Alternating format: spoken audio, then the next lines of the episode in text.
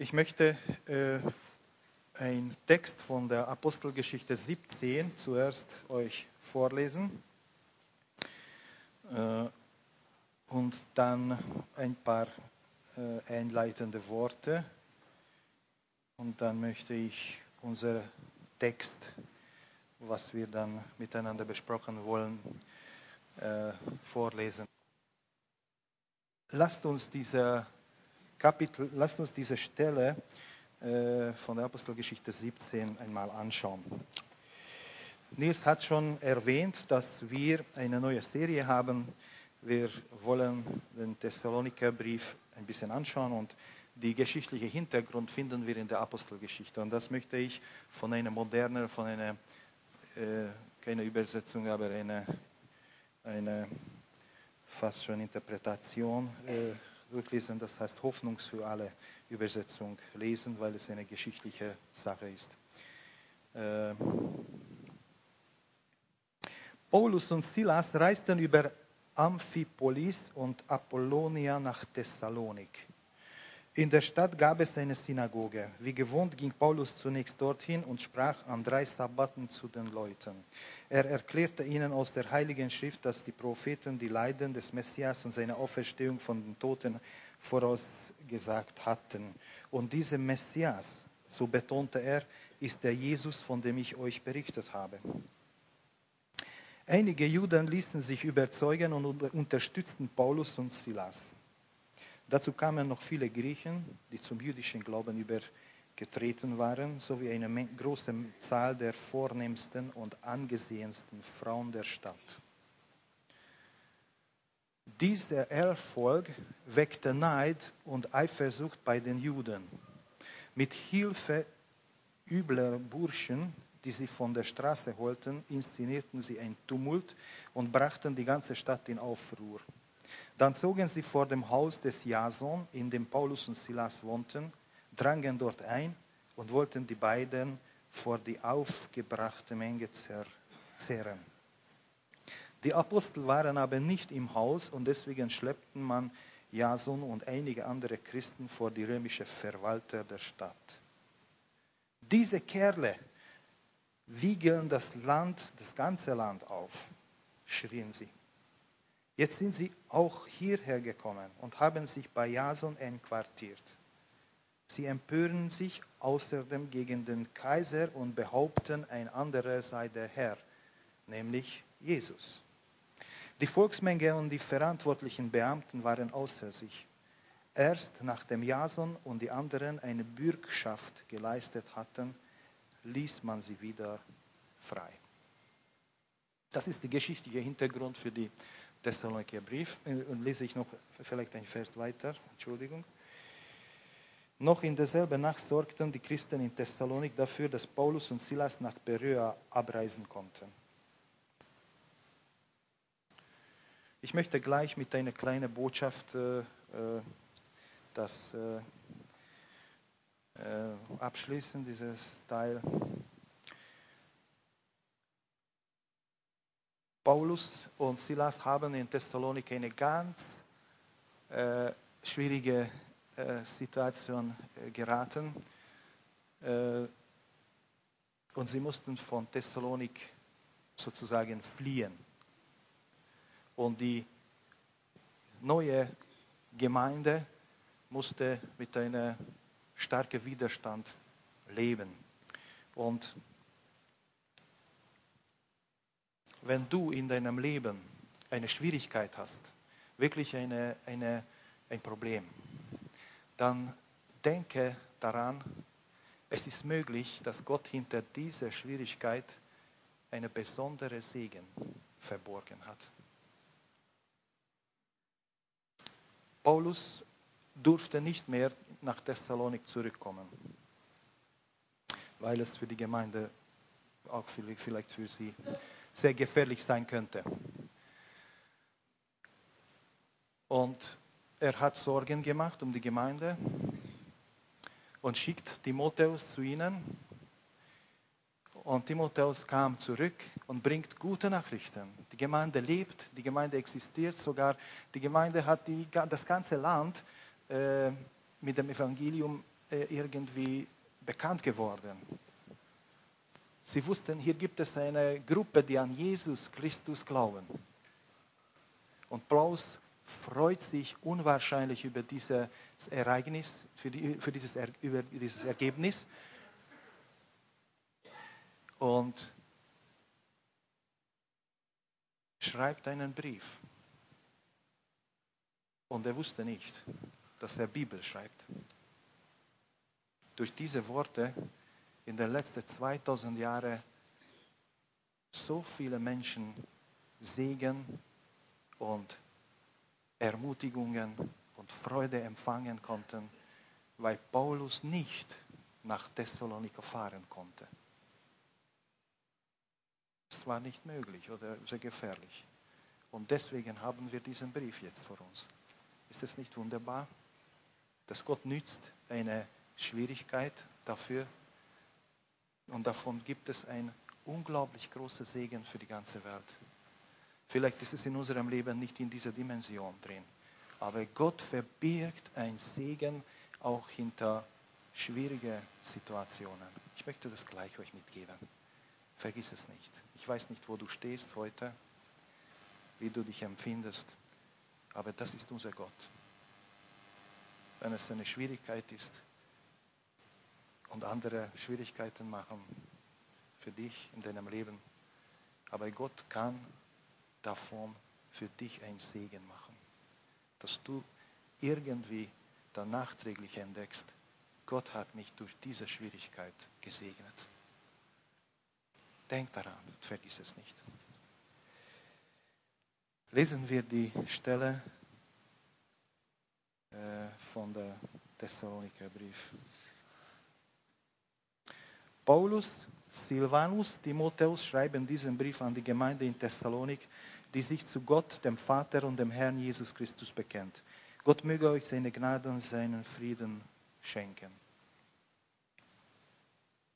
Immer wenn wir für euch allen beten, denken wir Gott von ganzem Herzen. Wir werden dann immer daran erinnert, mit welcher Selbstverständlichkeit ihr euren Glauben in die Tat umsetzt, mit welcher Liebe ihr für andere sorgt und mit welcher Hoffnung und Geduld ihr auf das Wiederkommen unseres Herrn Jesus Christus wartet. Wir wissen, liebe Brüder, dass Gott euch liebt. Ihr gehört ja zu denen, die es auserwählt hat, seine Kinder zu sein. Denn als wir euch das Evangelium von Jesus Christus brachten, da habt ihr nicht nur das Wort gehört und aufgenommen. Nein, Gottes Macht ist unter euch wirksam geworden. Sein Heiliger Geist erfüllte euch und gab volle Gewissheit. Ihr wisst selbst, wie sehr ich mich bemüht habe, euch das Beste zu geben. Nun seid ihr unser Beispiel und dem unsere Herrn gefolgt. Und obwohl ihr deswegen viel leiden musstet, habt ihr Gottes Wort mit einer solchen Freude aufgenommen, wie sie nur der Heilige Geist schenken kann. So seid ihr für die Christen in ganz Mazedonien und in der Provinz Achaia zum Vorbild geworden. Aber nicht nur dort habt ihr das Evangelium weitergesagt, auch an viele andere Orten spricht man von eurem Glauben. So, dass wir darüber nicht mehr berichten müssen. Im Gegenteil, überall spricht man davon, wie freundlich ihr uns aufgenommen habt dass ihr nicht länger die toten Götzenbilder anbetet, sondern zu den lebendigen wahren Gott umgekehrt seid und ihm allein dient. Jeder weiß auch, wie sehr ihr auf Gottes Sohn wartet, auf Jesus, den er von den Toten auferweckt hat und der für alle sichtbar wiederkommen wird. Er alleine rettet uns vor Gottes Zorn im kommenden Gericht. Ja, Vater, ich bitte dich, äh, öffne dein Wort für uns, dass wir dein Wort verstehen, die Gedanken, die du hier heute für uns weitergeben möchtest. Schenke das, ja, leite meine Gedanken und schenke, dass wir, so wie die Thessaloniker, dieses Wort aufnehmen in unserem Herzen und uns verändern lassen durch dein Wirken. Danke, Vater. Amen. Ich möchte, dieses Brief ist eine freudige, ein dankbares Brief. Und ich möchte mich anschließen ein Stück und, und ein bisschen persönlich machen. Ich möchte euch Dank sagen heute Vormittag.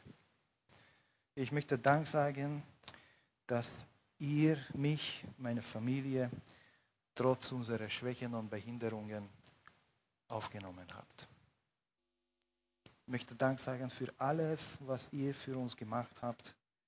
Wir erleben viel Segen in dieser Gemeinde. Wir erleben viele Unterstützungen und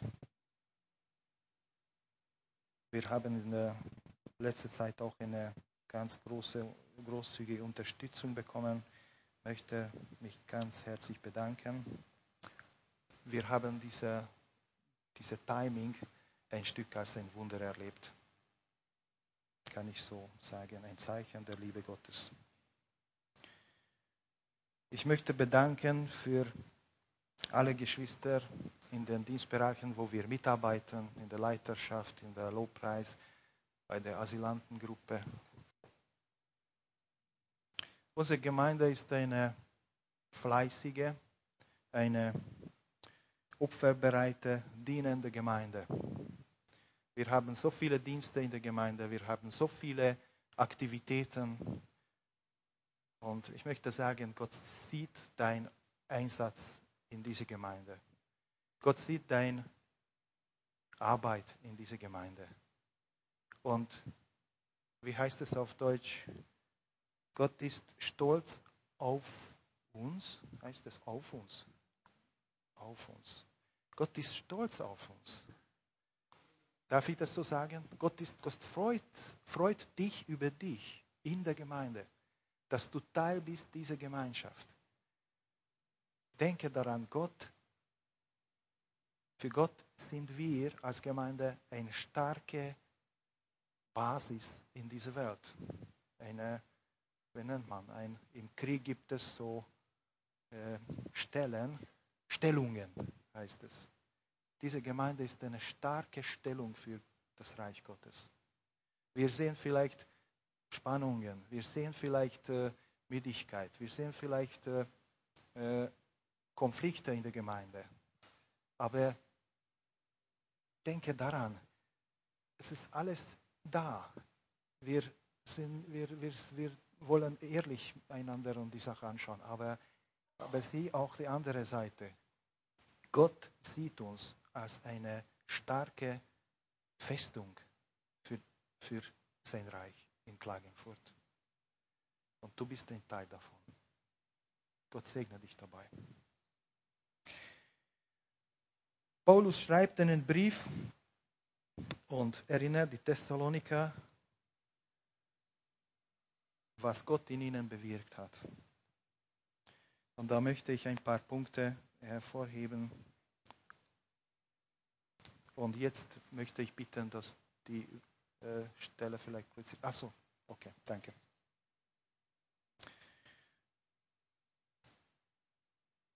Er spricht über eure Werke des Glaubens, Bemühung der Liebe, Ausharren in der Hoffnung.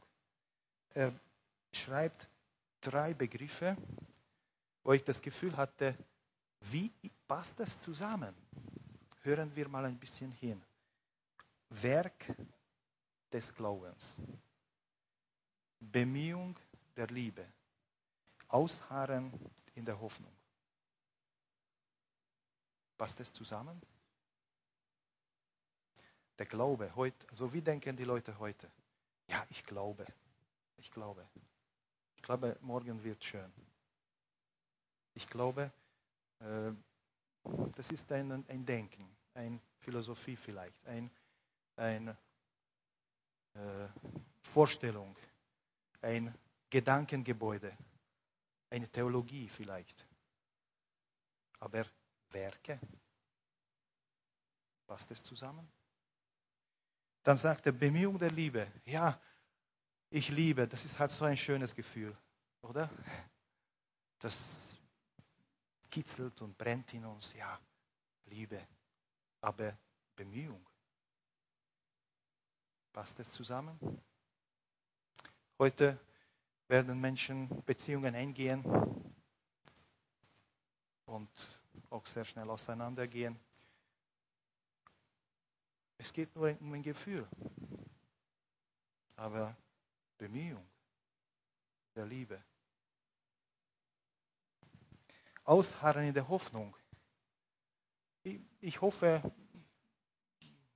ja, das gleiche. Ich hoffe, morgen wird es schön.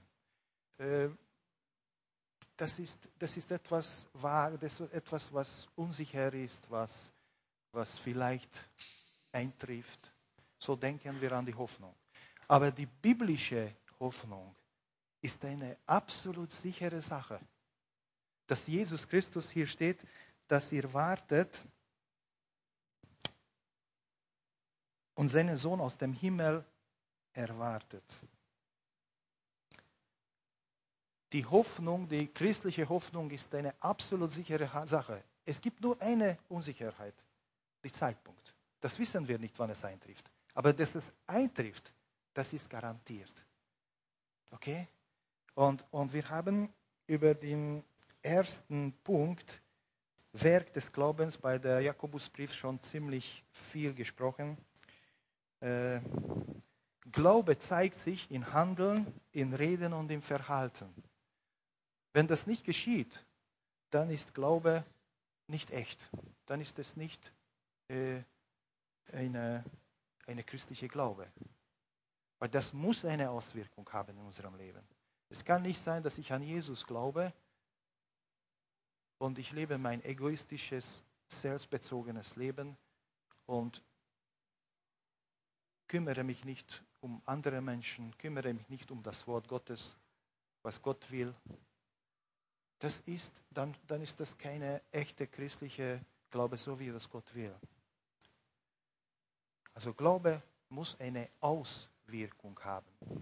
Es geht darum, dass es irgendwo sichtbar sein muss in unserem Leben. Der Glaube hat äh, zwei Werke.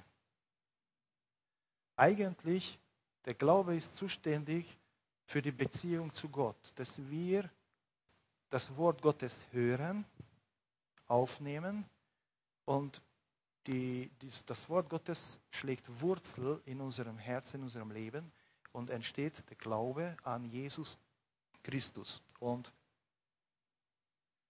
und das ist das eine Werk. Da sprechen wir nicht über Taten, über Werke in dem üblichen Sinne, dass wir etwas tun, sondern das ist eine Beziehung zu unserem himmlischen Vater. Und hier beginnt der christliche Glaube. Immer mit einer Kontaktaufnahme, mit einem Beziehungsaufbau mit dem lebendigen Gott.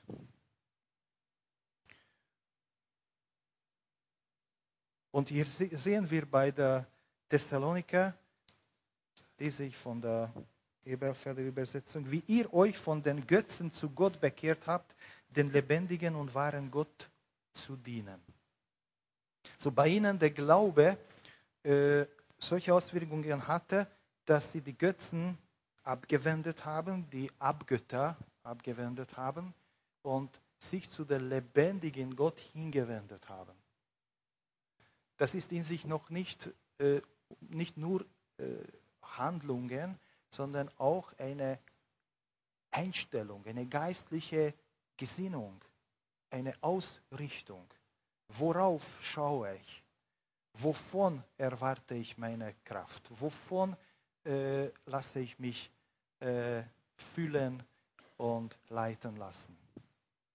Und dann, wenn ich diese Beziehung mit dem lebendigen Gott habe, dann kommen die zweite Punkt, die Werke, die Taten, dass es sichtbar wird in unserem Leben, dass Gott mich berührt hat, begegnet hat und das verändert mein Leben. Und hier sehen wir bei Ihnen eine, diese Wende von der Götzen abwend, abgewendet und zu dem lebendigen Gott hingewendet, hinwenden. Das ist eine radikale Lebensumstellung oder Veränderung. Das ist nicht nur eine moralische Verbesserung in unserem alltäglichen Leben, sondern eine radikale Richtungsänderung. Und Paulus betont es für diese Thessaloniker, dass der Geheimnis, warum diese Gemeinde äh, habe ich mir die Frage gestellt, diese Auswirkung hatte, dass das ganze Land äh, mit dem Evangelium erreichen konnten, weil sie diese ganz radikale Wende in ihrem Leben verwirklicht haben. Sie haben einfach ihre, ihr altes Leben abgelegt und das Neue angenommen. Gott ist ein Gott, der nicht repariert. Gott schafft Neues. Immer. Er, er repariert, er fuchtelt nicht herum in, in uns drin, sondern er schafft ein komplett neues Leben in dir, innerlich. Okay, und, und das, war, das war für mich so wichtig geworden. Dann sagt er Bemühung der Liebe, möchte ich ein paar Worte dazu sagen. Dieses Wort Bemühung äh, in der Originalsprache ist eine harte Arbeit, wirklich Schweiß.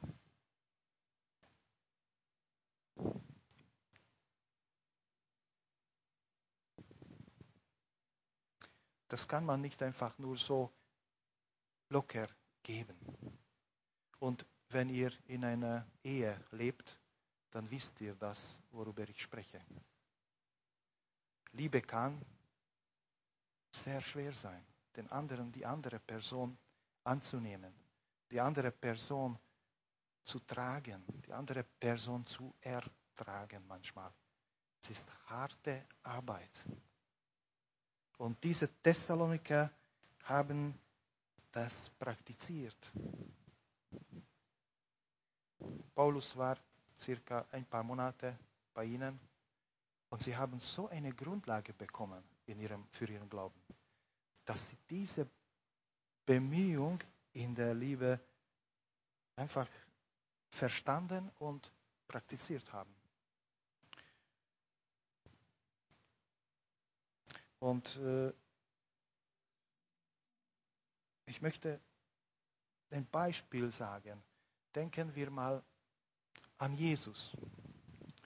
Als Jesus vor 2000 Jahren als Mensch auf dieser Erde gelebt hat, lesen wir in, den Evangelien, er ist im Schiff, äh, im, im Boot eingeschlafen.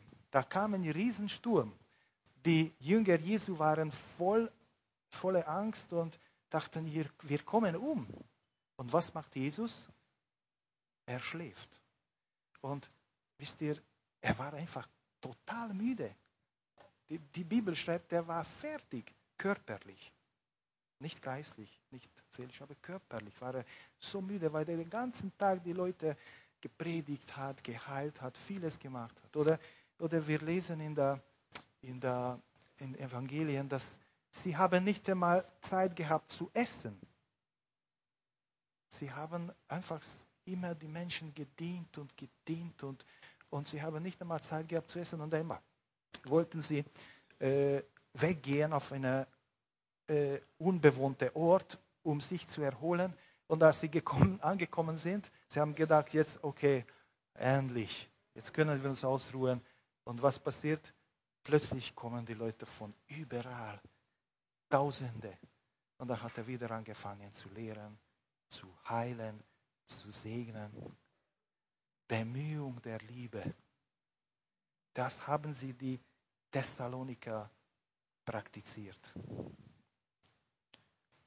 Und ich möchte mich, ich wollte mich ermutigen und sagen, ja, lasst uns müde werden in der Liebe.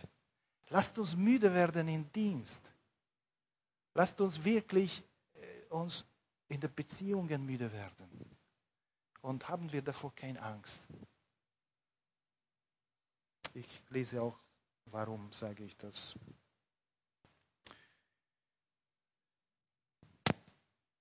Matthäus 10, 28.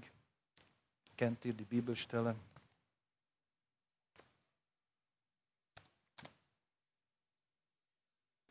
Ich, ich sage es einfach.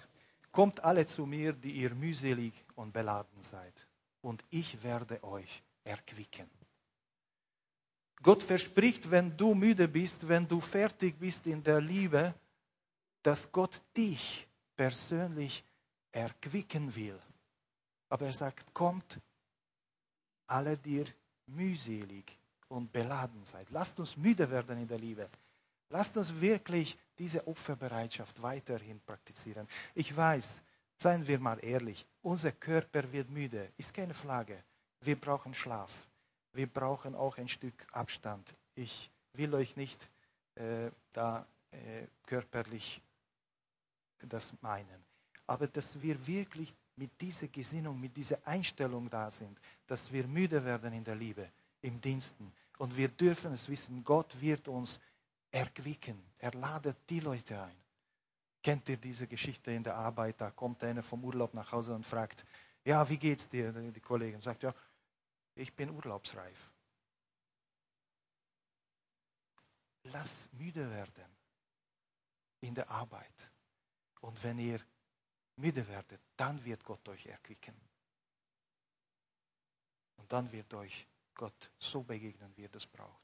Und das dürfen wir im Dienst, ich glaube, als diese Gemeinde vor 20 Jahren gebaut worden ist, diese Saal, diese Gebäude. Ihr könnt sicher viele Beispiele erzählen, wo ihr Leiterschaftssitzung, Besprechung, äh, Bauprojektbesprechung, was weiß ich, alles da gemacht werden musste. Und heute denkt ihr, wie habe ich das geschafft? Könnt ihr euch noch daran erinnern? Ich habe einige Berichte davon gehört. Das war nicht einfach. Aber da war die Bemühung in der Liebe.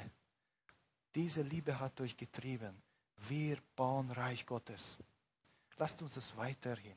Und auch für die neue Generation, die diese Gebäude nicht gebaut hat. Lasst uns Beispiel nehmen von unseren lieben Geschwistern, die am Start bei der Gemeinde so viel investiert haben. Und geben wir uns hin, voll in unsere Dienste, in unser Leben, in unsere Bereiche, wo wir drin stehen.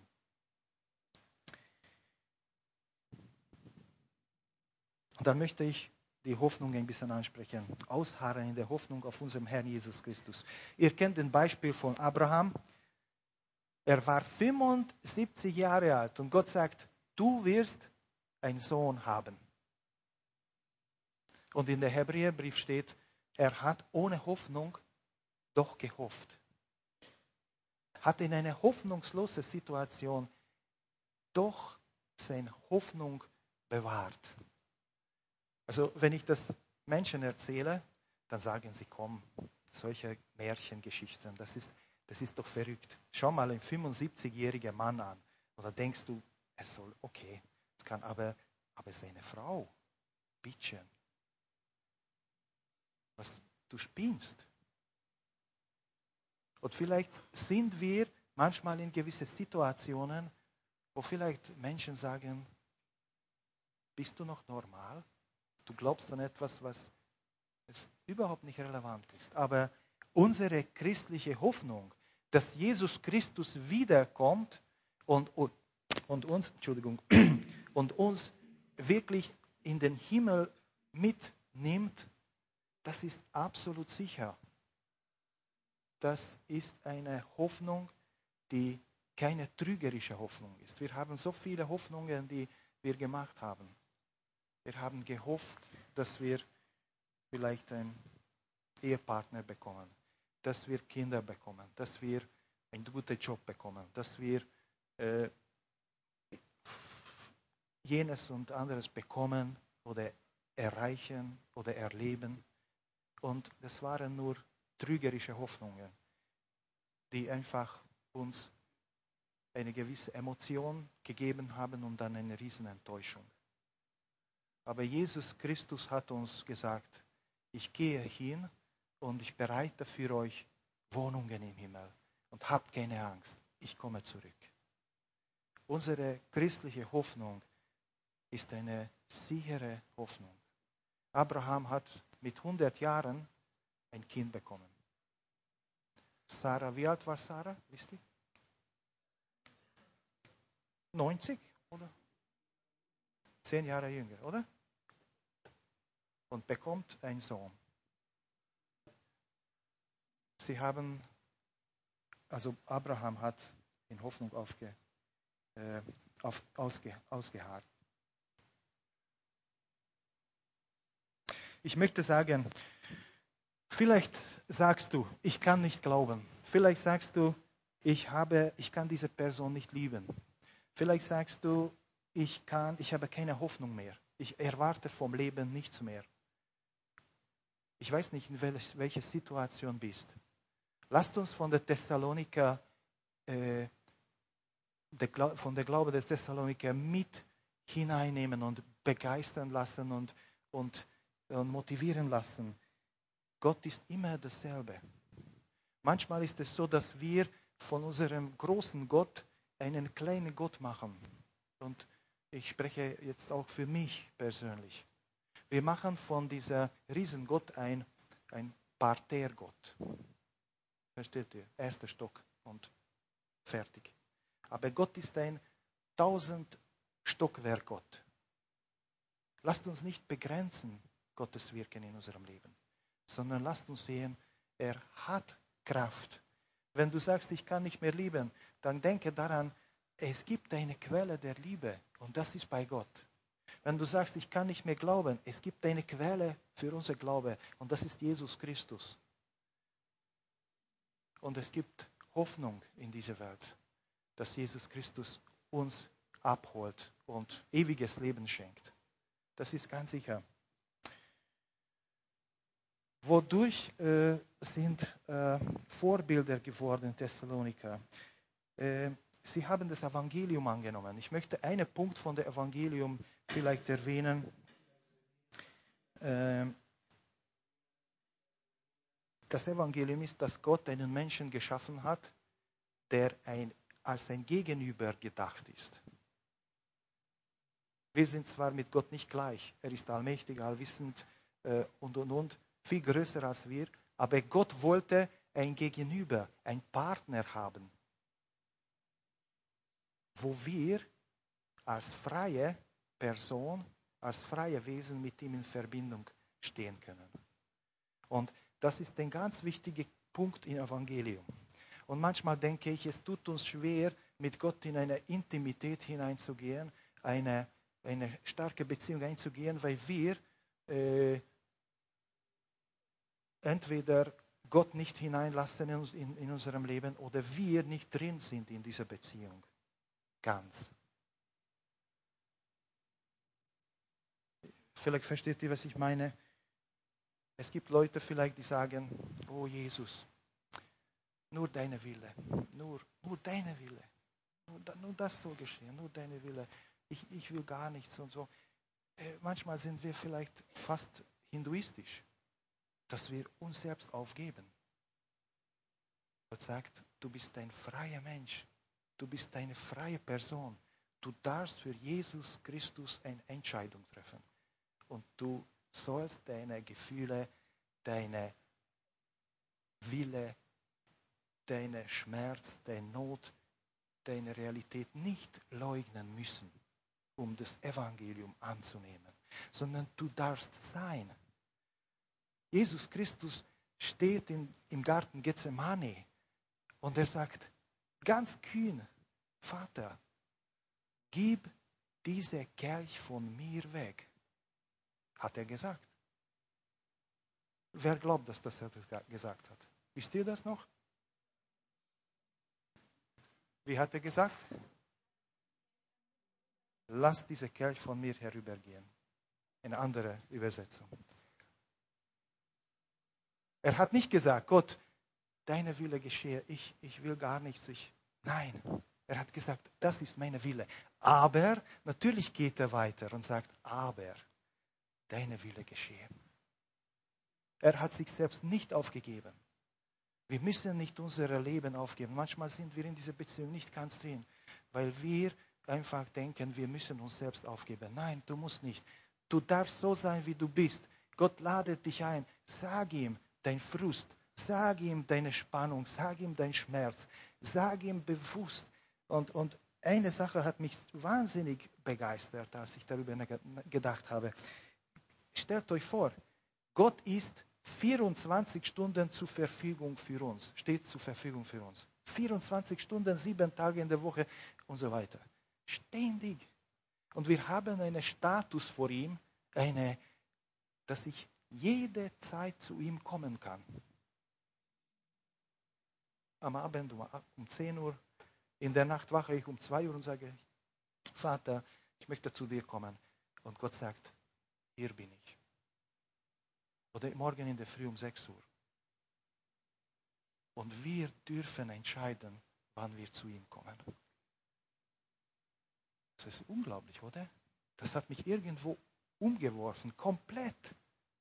Dass er, er sagt, ich bin immer da für dich. Und wir, wie Königskinder, wir marschieren hinein und sagen, Vater, jetzt brauche ich dich. Und er ist nicht beleidigt, dass ich zu ihm komme, sondern sagt, ich komme zu mir. Wenn ich lange keine Beziehung mit ihm gepflegt habe, dann stellt er schon Fragen. Aber grundsätzlich, er ist nicht beleidigt. Wir, kommen, wir dürfen immer neu beginnen bei ihm. Jeden Tag. Und das ist schon eine Position, die, wir, die uns bewusst sein muss. Eine unglaubliche. Ich bin für Gott nicht 24 Stunden zur Verfügung. Es gibt kein Mensch, niemand, nichts. Aber Gott steht hier und sagt, wenn du zu mir kommst, dann bin ich da für dich. Dieses Evangelium hat, haben die Thessaloniker angenommen. Und, und eine kleine Geschichte noch, dass die Schöne und das Biest, kennt ihr diesen Film vielleicht? Es gibt eine Szene, wo dieser Biest da steht und kommt sein Freund und sagt, wo ist das Schöne? Und er sagt, der Biest, er ist, sie ist gegangen. Und er fragt, was? Du hast ihn gehen lassen? Er hat gesagt, ja, ich liebe sie. Ich liebe sie. Ich kann sie nicht binden, wenn ich diese Person liebe. Ich kann sie nicht anbinden. Das geht nicht. Ich liebe sie. Und Liebe macht die andere Person frei. Du darfst frei zu Gott kommen. Er zwingt dich nicht. Er drückt dich nicht. Er lässt dich frei und du darfst sein und in dieser Beziehung voll drinnen sein. Und ich glaube, ja, das hat mich sehr begeistert. Die Zeit ist weg. Wie nehmen wir das Wort Gottes an? Mit Freude oder mit Angst? In Freiheit oder in, unter Druck? Ich glaube, wie wir Christus genommen haben, so werden wir auch weitergeben. Denk darüber nach. Vielleicht ist es anders. Habe ich meine Position bei Gott realisiert? Was sind meine Götzen und Abgötter? Was Götzen und Abgötter sind, die den Platz Gottes in meinem Leben übernehmen? Wo Gott eigentlich hingehört und da ist was anderes. Ob es ein, mein Ego ist, mein Ich oder Geld oder Macht, Position, Sicherheit oder schlechte Gewohnheiten oder Bequemlichkeit. Denk darüber nach. Was diene ich oder wen? diene ich und wie mache ich das? Wie weit konnte, konnte ich meine Glaube in, meinem, in alle meine Bereiche meines Lebens integrieren? Ist Gott in der Arbeit auch dabei? Ist auch in der Familie, in der Ehe? Sind Fragen, die ich mir gestellt habe und gefunden habe, dass ich noch viel zu lernen habe. Und kann das Evangelium allein im Wort ergehen? ohne Kraft, ohne Heiligen Geist, ohne große Gewissheit. Steht hier kurz diese Stelle.